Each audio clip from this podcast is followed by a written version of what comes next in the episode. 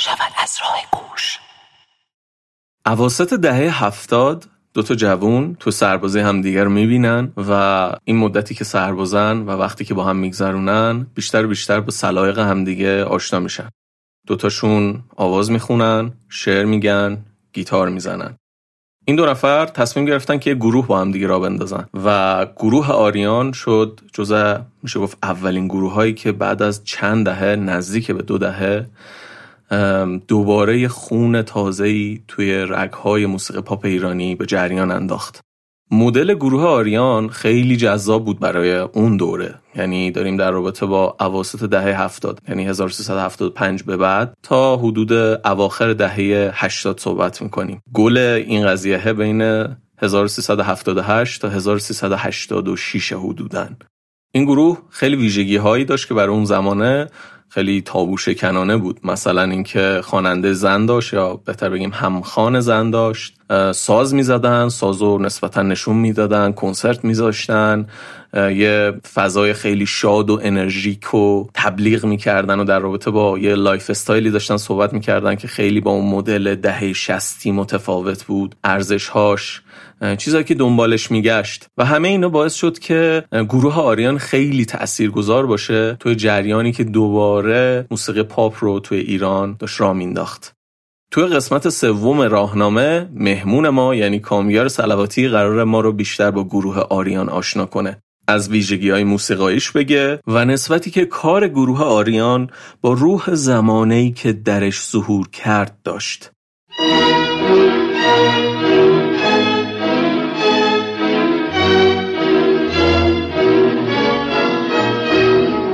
سلام من اشکان شهریاریم و این قسمت 15 همه پادکست راه گوشه. ما در پادکست راه گوش به موضوعات مختلفی مربوط به موسیقی و به ویژه موسیقی در ایران می‌پردازیم.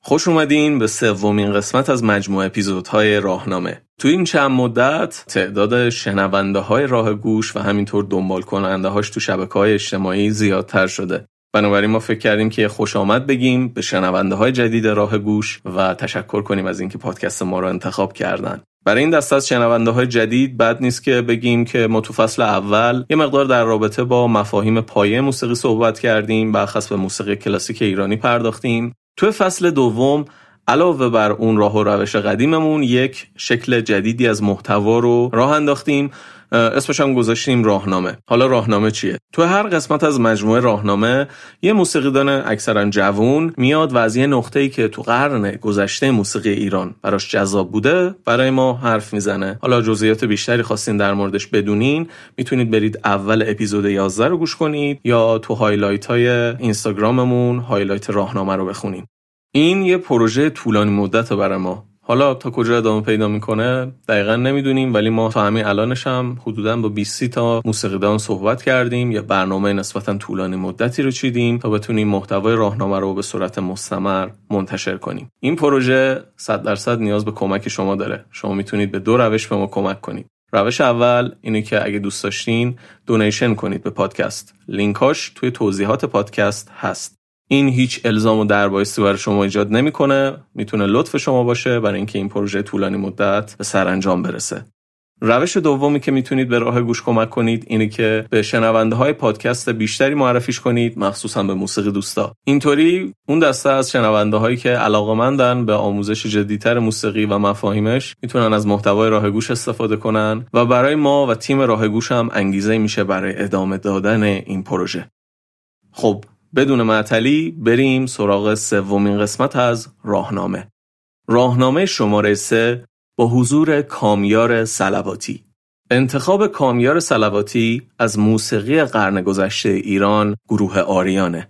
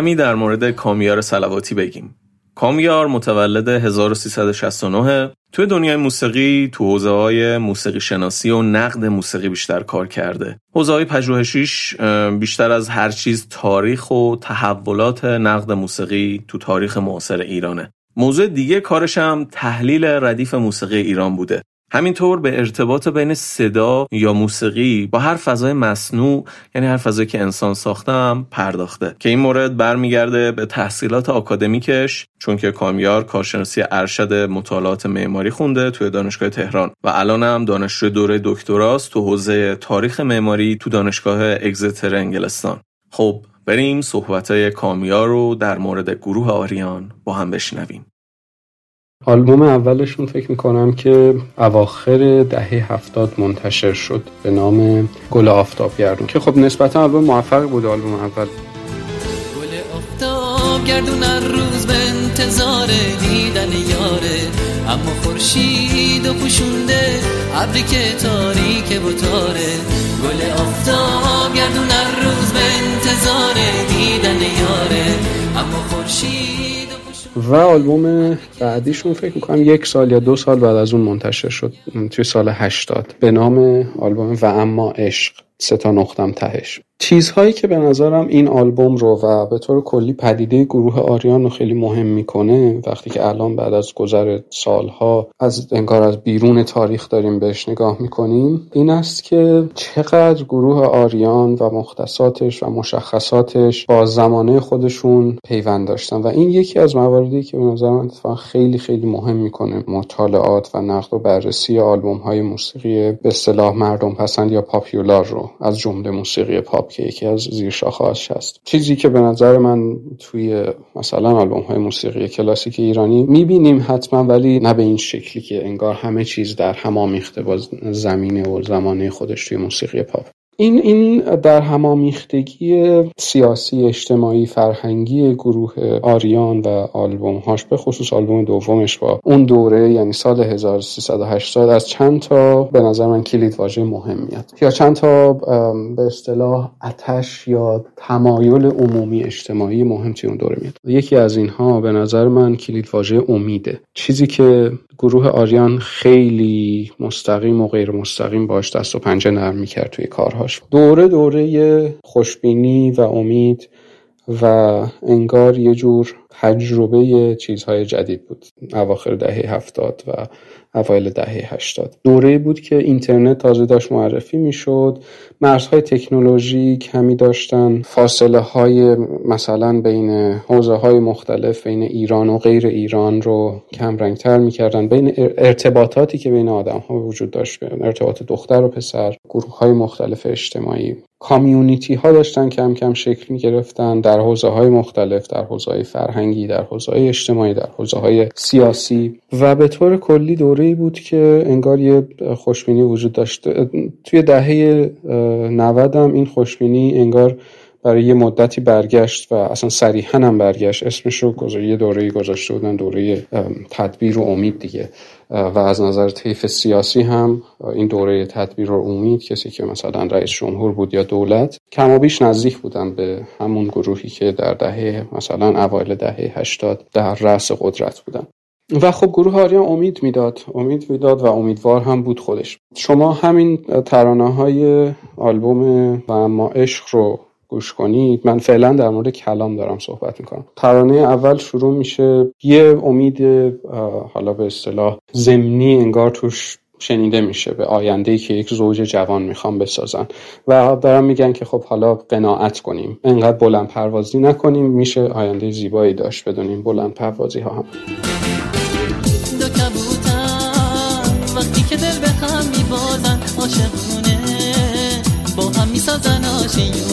بیا ما هم مثل کبوترا بسازیم زندگی رو. ساده و پاک و بی بهونه. ترانه دومش اگه این لیست ترانه های جلوم درست باشه چون ما هم دارم من, مثلا اونجا که از اول راه اول دوم راهنمایی بودم اینا رو گوش می‌دادیم دیگه و خب یادمه که اینا محتواشون چی بود. ترانه دوم اصلا اسمش بود پنجره. پنجره رو وا کن که ترانه بود که حالا توش یه شکلی از رپ ولی خالی از اون سیاهی و جدیت و کنایه و تلخی رپ شنیده میشه. یه رپی که خیلی رپ به اصطلاح پاستوریزه انگار. حالا من اسمش رو رپ می‌ذارم ممکن اسم دیگه داشته باشه در حقیقت ولی خب اون اون سبک خوندنی که ارائه می‌شد. میشینن تو شادی پر میشه تو قلبا شیرین میشه همه حرفا. پنجره رو واکن بخون از عشق از امید از گل سرخ و عطر یاس از نیلو فرای سپید پنجره رو واکن بخون از پاییز و بهار. از شب و روز و از غروب. ترانه سوم.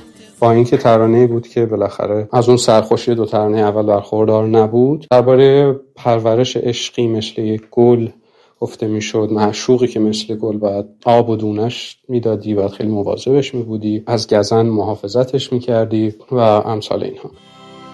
یه روزی زیر گنبد نیلی بود یه گلدون تنهای تنها. خالی بود جای گل توی قلبش لونه داشت تو سینش غم بسه با غم دیگه رفته بازم اومده عطر بهارون چون که قنچه پاکی نشسته میونه دل تنهای گلدون گل من گل من توی جلوه پاک بهارون گل من گل من منم گلدون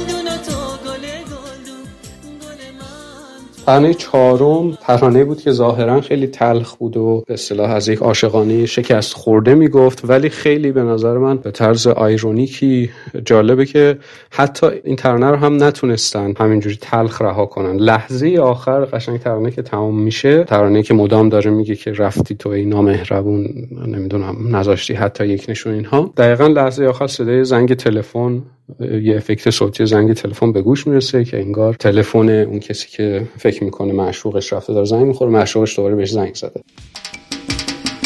بی تو زدم سر به جنون راستی که عشق تو این زمون نیست تو دل پیر و جوون. با این که دل شکستم منتظرت نشستم. بیا که من تو دل به کسی نبستم.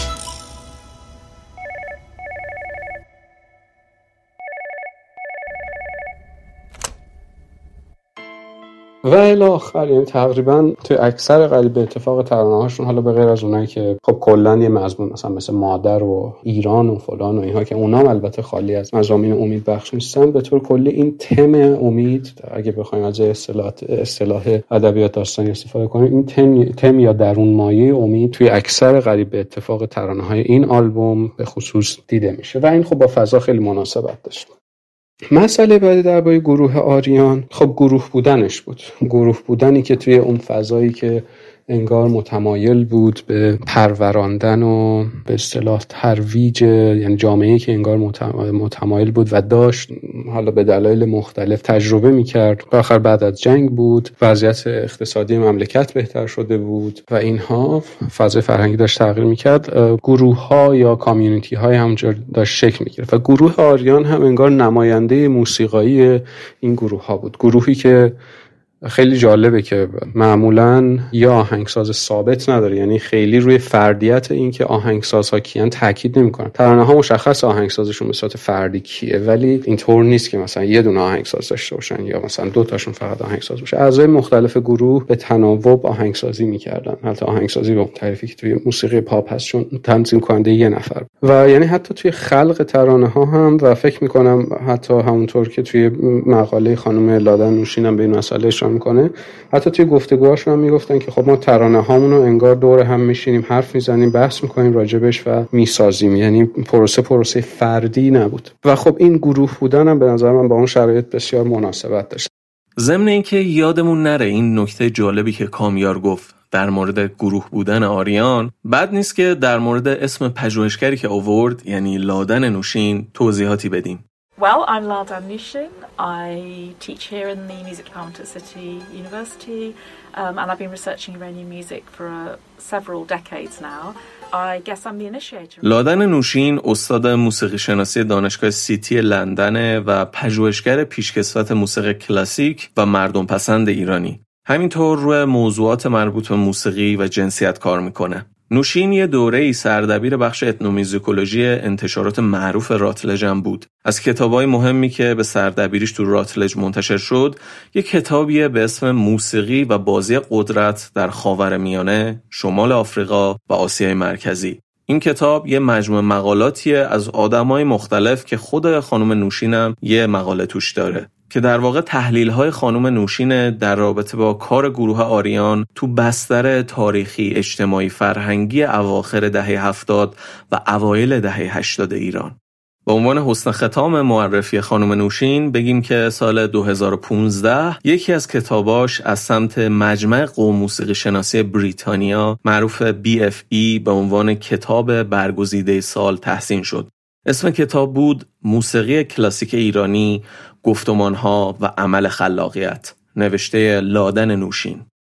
بریم ادامه صحبت کامیا رو بشنویم.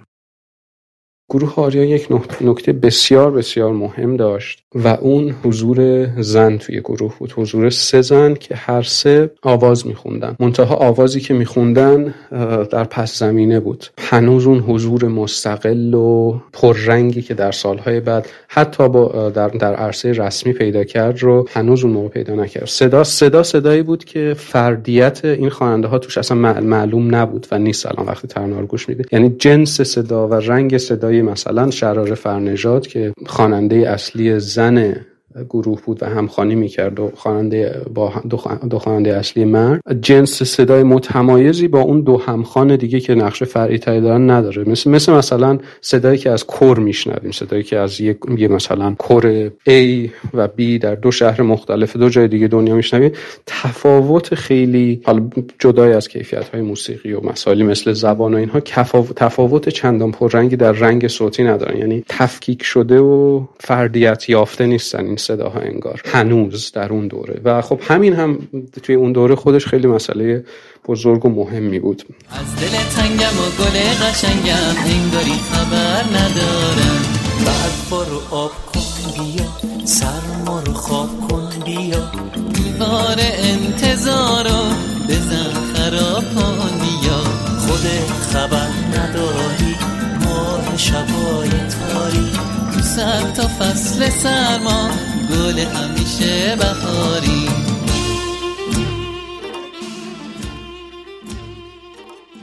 یکی از جذابیت های گروه آریان بی تعارف همین حضور زنها بود که زنهایی بود که موسیقی پاپ می نواختن حالا توی موسیقی کلاسیک ایرانی بودن که یا حتی موسیقی کلاسیک غربی نوازنده ها به چشم میخوردن. همخوان ها بودن از سالهای قبل. حضورشون دیده میشه ولی توی عرصه عمومی موسیقی پاپ با اون مخاطب با اون در حقیقت دلالت ها و تداعی ها یا association هایی که موسیقی پاپ داره توی جامعه ایرانی به عنوان پدیده مدرن به عنوان پدیده ای که خب خیلی چیزاش غربی هست و اینا به نظر من بی سابقه بود داخل ایران. اون موقع. و این این نکته دیگه و حتی شما خواننده مردش حالا این نظریه که شاید یه مناقشه برانگیز باشه ولی حتی خواننده های مرد گروه آریان هم که دقت کنید خواننده اصلیشون علی پهلوان نحوه خواندنش به نظر من نحوه خواندن زنانه با اون تعریف حالا کلیشه یعنی تعریفی که به اصطلاح صفات رو منتسب به زنانگی میدانه. با علم همه نقصان هایی که حالا این نگاه می‌تونه داشته باشه. مثلا تزئینات و ظرایف و نمی‌دونم پیچش های زیادی در صدای و آوازخانی علی پهلوان به چشم می‌خورد. برخلاف خواننده دوم پیام صالحی که صداش نوع خواندنش خیلی صاف و صوفتر بود به اصطلاح. تحریر کمتر داشت لرزه کمتری داشت لرزش کمتری داشت و پیچ و تاب کمتری هم داشت. بیا که باز ببینم بیا که سر بیاری بدون که عالم عشق پر از حرف نگفته است. یه دنیا شعر و شادی تو خنده ها نهفته است. بدون که عالم عشق پر از حرف نگفته است. یه دنیا شعر و شادی این یه بخششه. یه بخش دیگه هم اینه که از نظر گستره صوتی هم صدای خواننده اول و اصلی گروه آریان زیر بود. یعنی جزء حالا فکر می‌کنم به وضوح تنور بوده. و تدایی من به نظر من یه جور تدائی های زنانه این صدا داشت. و باز به نظر من یکی از دلایل گروه آریان شاید همین بوده. و خب شاید این هم اصلا معنی داره که خواننده اصلی ایشون بودن نه پیام صالحی. این رو البته به عنوان خصوصیت مثبت هیچ کدوم از اینها رو من به عنوان خصوصیت مثبت یا منفی یا هر چیز دیگه ای که ممکن توی ذهن ما نقش ببنده نمیگم. صرفا به عنوان تحلیل و تفسیری از اون وضعیت دارم. سعی می‌کنم ماجرا رو بشکافم. بنابراین انگار به انواع مختلف. یک چیزهایی که در صحنه قایب بود داشت کم کم آرام آرام. به نحو محتاطانه توسط گروه آریان به صحنه فرا خوانده می‌شد. مثلا ترانه ها. و این فقط حالا محدود به حوزه‌ای که می‌گفتم الان گفتم نبود. مثلا ترانه های به اصطلاح 6 و 8 کم کم رد پاش رو توی آثار گروه آریان از هم آلبوم اول می‌بینیم ولی با شکل های ریتمیکی که خیلی هم حالا مستقیما و پررنگ مثلا تدائی های رقاسانه به اصطلاح ندارن که همیشه خب با ترانه 6 و 8 به این میشناسنش که خب ترانه‌ای که باهاش میرقصیدن از قدیم رنگ هم توی همین متر بوده. یا اینکه مثلا صدای ضربی ها خیلی محو یا اینکه تمپو آرومتر از اونه که بشه فرض کرد میشه بشه اصلا باهاش رقصید با این ترانه ها به غیر از شاید مثلا تک و توک ترانه های مثل همون گروه ترانه اول که خیلی خیلی معروف شد هنوزم گوشش میدن ترانه پرواز. و خب به نظرم این معروف شدنش هم یکی از دلایلش همینه که یه ذره این احتیاط و تونست توی اون فضا کنار بذاره.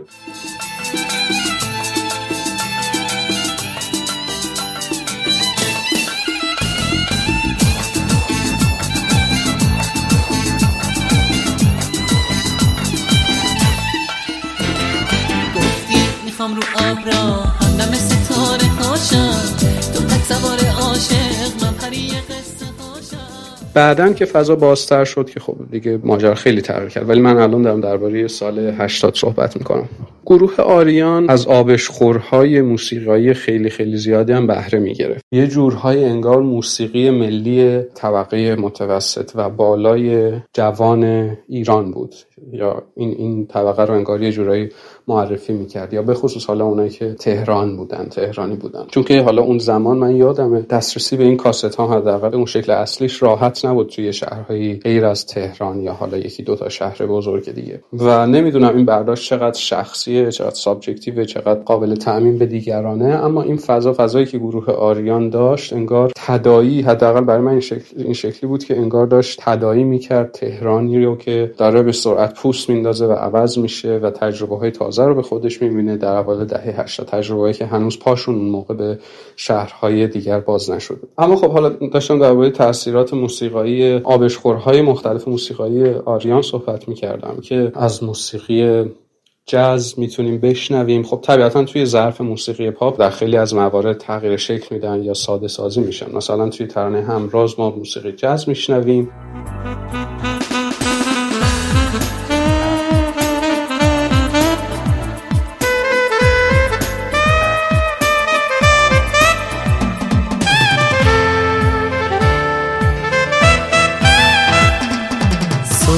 آسمون هم رنگ گونه هات.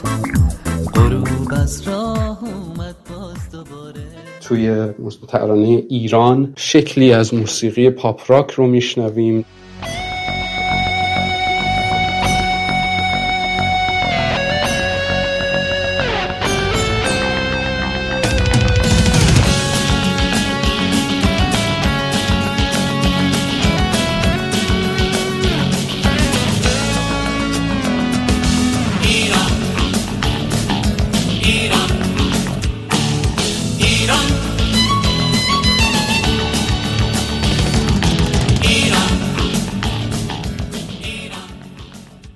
توی ترانه بهونه. فکر می‌کنم که مثلا رد, رد پاهایی از سبکای موسیقایی که توی اسپانیا رواج دارن رو میشنویم.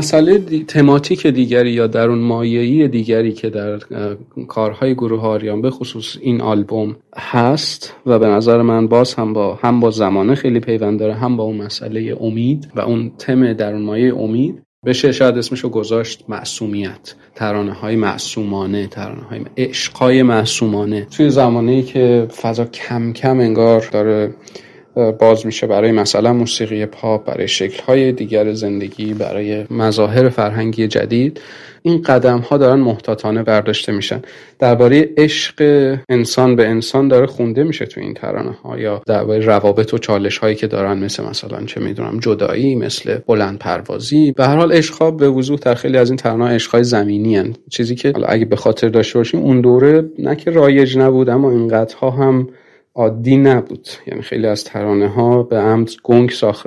گنگ نوشته می‌شد کلامشون که در حقیقت قابل تفسیر و تعویل باشه چون هنوز یه بچه قبیهی انگار داشت. حداقل از منظر مجوز و اینها که مستقیما عشق انسان به انسان یا عشق زمینی صریحا مطرح بشه. توی موسیقی پاپ البته عرض می‌کنم. توی این ترانه گروه آریان خب عشقها در اکثر موارد به وضوح زمینی بودند. به چند بها. یه بها که خیلی تکنیک رایجی بود در موسیقی های یعنی آلبوم های پاپ اون دوره این بود که ترانه ای مثلا ترانه های ملی میهنی یا مذهبی یا نمی‌دونم مثلا برای مادر برای پدر برای سالمندان برای مادر و برای سالمندان و برای امام علی توی آلبوم اول آریان بود. برای ایران توی آلبوم دومشون بود.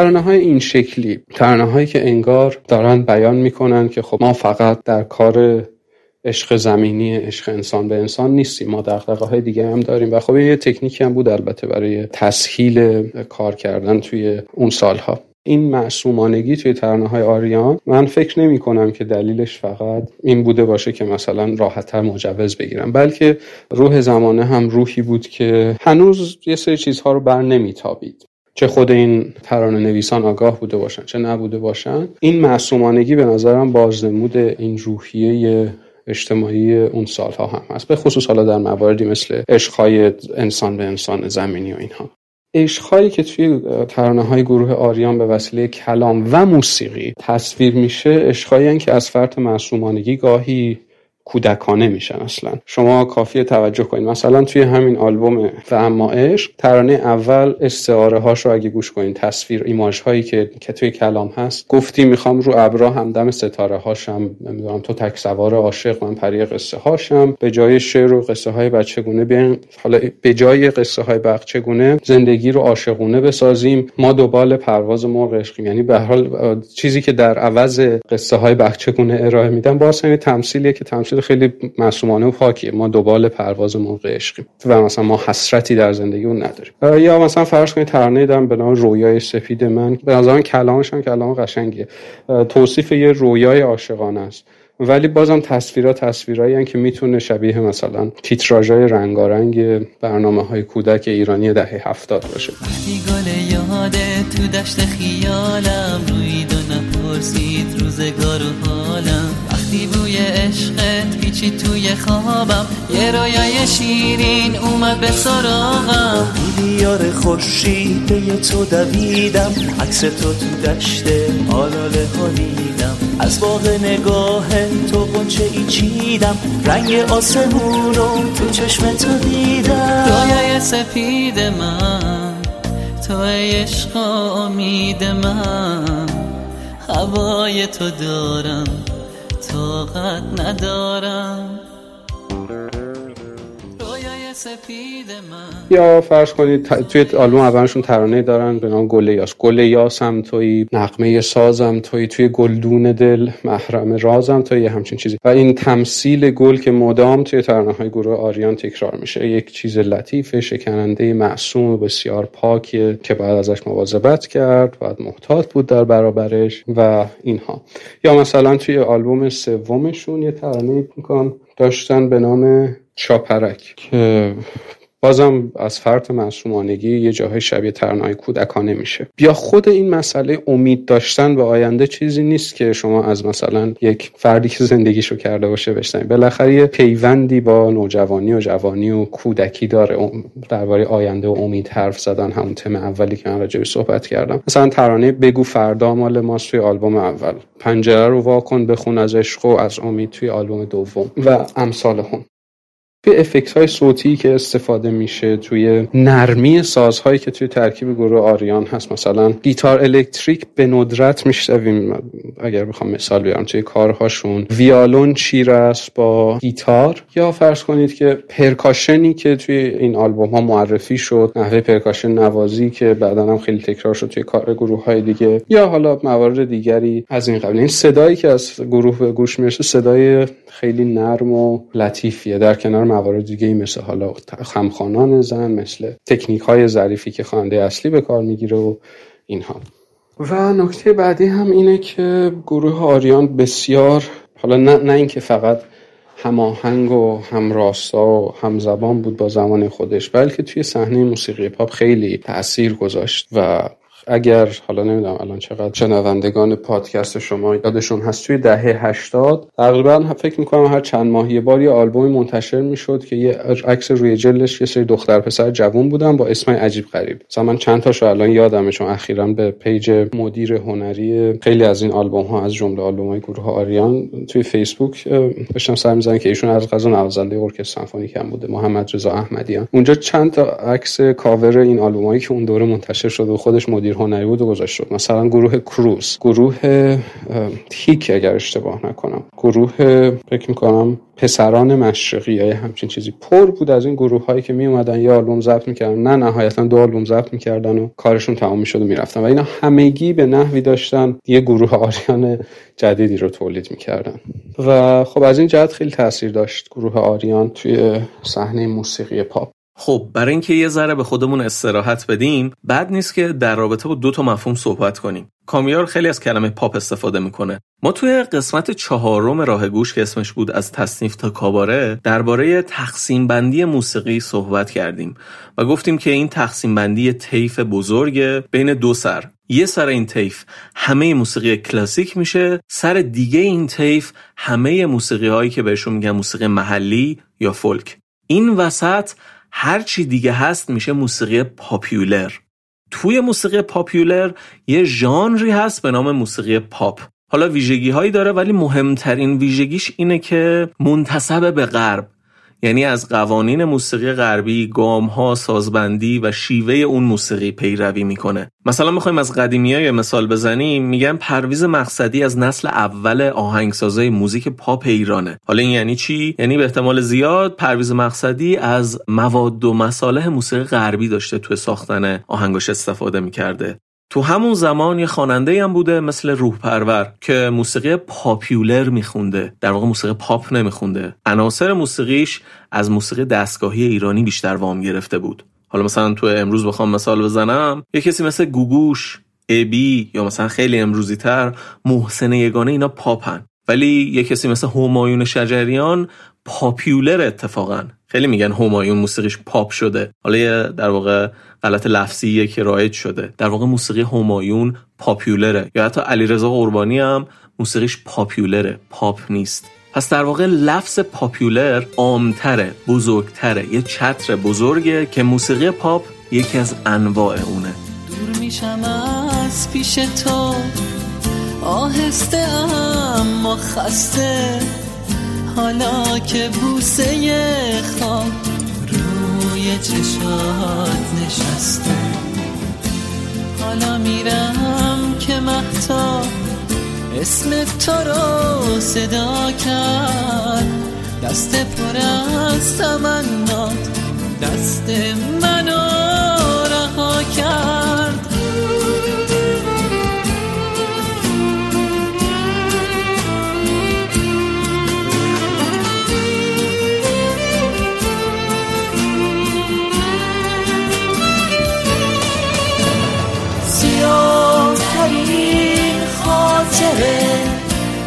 قصه تو بودم. تو شغل برتر از عشق من از سرما سودم تو جلوه طلوعی ای هم صدای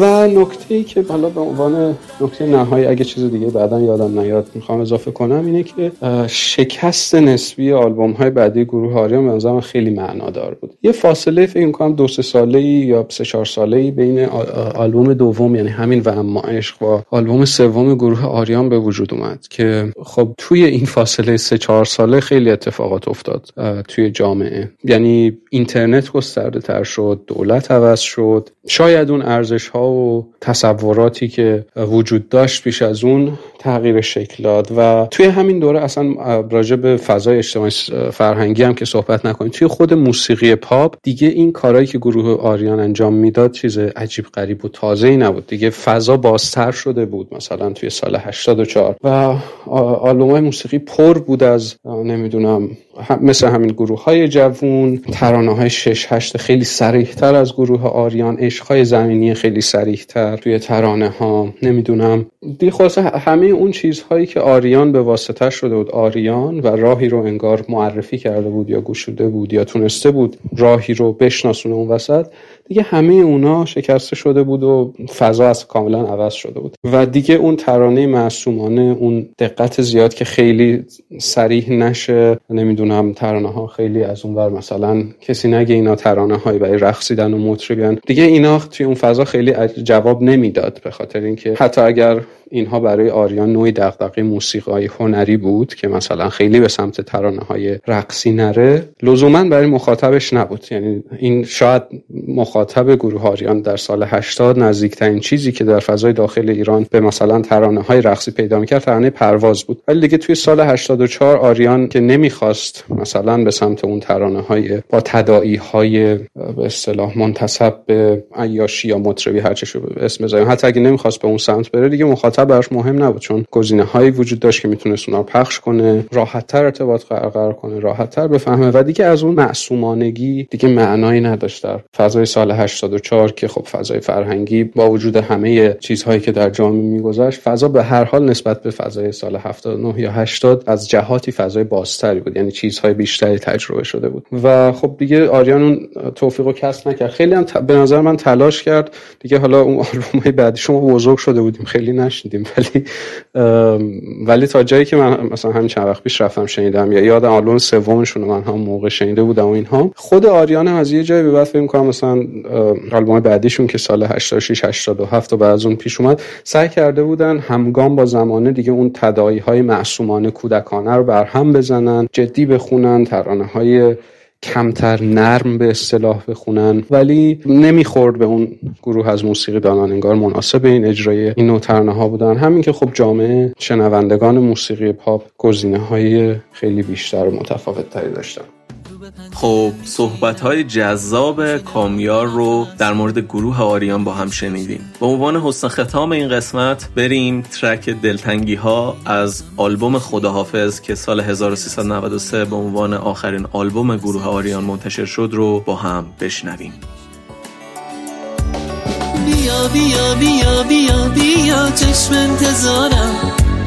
بیا بیا بیا بیا بیا طاقت ندارم.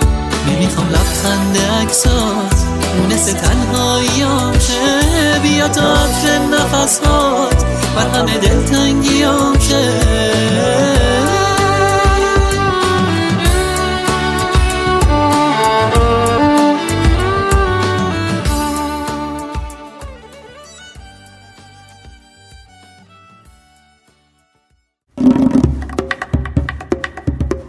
چیزی که شنیدین قسمت 15 همه راه گوش بود که در شهریور ماه 1402 ضبط شده. سردبیر این قسمت سعید یعقوبیان بود و من اشکان شهریاری اون رو براتون اجرا و تدوین کردم. خیلی ممنونیم از حضور کامیار سلواتی و نکته که بهمون یاد داد. و همینطور ممنونیم از کیارش بختیاری بابت طراحی هویت بسری و پستر این قسمت. شما می‌تونید از طریق ایمیل، توییتر، اینستاگرام، تلگرام راه گوش با ما در ارتباط باشین. راه گوش رو می‌تونید روی podcatcher های مختلف از جمله Apple Podcast، Google Podcast، Castbox، Spotify بشنوین. احیانا اگه خواستین توی یه مجموعه لینکی توی bio ی اینستاگرام و کلا شبکه‌های اجتماعیمون آدرس این پادگیرا هست. بهترین کمک به راه گوش اینه که به بقیه دوستدارای موسیقی معرفیش کنین. ممنونیم که ما رو شنیدین. امیدواریم که شنیدن این قسمت براتون مفید و لذت بخش بوده باشه. از خودتون مراقبت کنین حواستون به بقیه هم باشه. بدرود.